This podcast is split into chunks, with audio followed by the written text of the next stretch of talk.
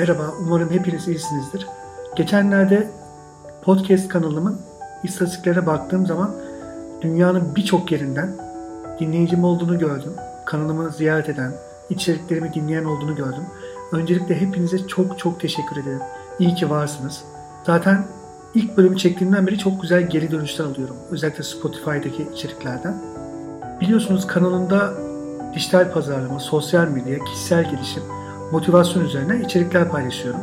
Aslında burayı biraz daha günlük olarak kullanmaya çalışıyorum diyebilirim. Her gün podcast çekemesem de burada deneyimlerim ve bilgilerimi paylaşıyorum, paylaşmaya çalışıyorum. Umarım faydalı oluyorumdur. Bugün de hayattan bahsedeceğim. Hayatın akışından bahsedeceğim. Ertelemekten bahsedeceğim. Keşke kelimesinden bahsedeceğim. Bundan tam iki hafta önce benim için dünyada en kıymetli olan insanı kaybettim. Çok ani bir kayıp oldu. Hiç beklemediğim bir kayıp oldu. Hani hepimiz deriz ya, ona bir şey olmasın, bana olsun. Benim için tam olarak öyle bir kayıptı. İki haftada zor toparladım. Tabii ki bu süreçte yanında arkadaşlarım oldu, sevdiklerim oldu.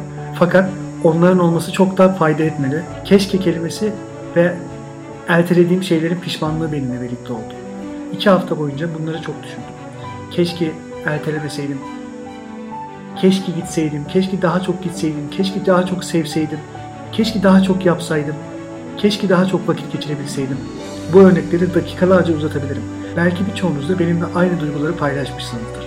Hani bütün insanların ortak problemleri, ortak duyguları var ya. İşte bizim de en büyük problemlerimizden biri ertelemek.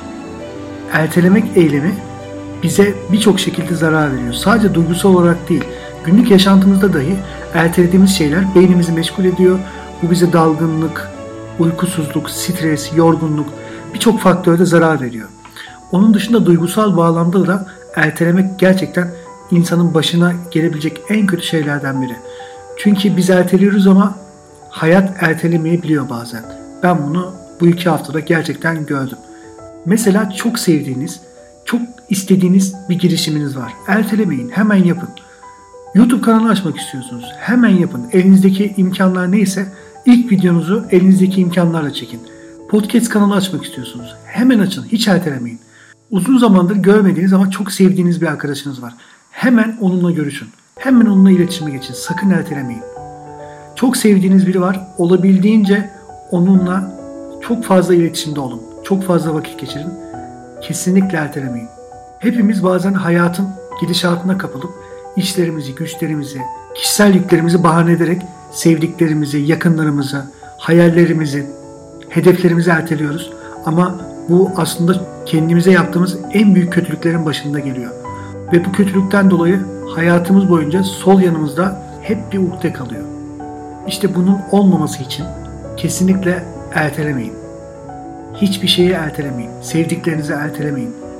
Hayallerinizi ertelemeyin. Hedeflerinizi ertelemeyin. Duygularınızı ertelemeyin. Hele hele işleriniz yüzünden sizi sevenlere, sizin sevdiklerinizi kesinlikle ertelemeyin. Yeni bölümde görüşmek üzere. Hoşçakalın.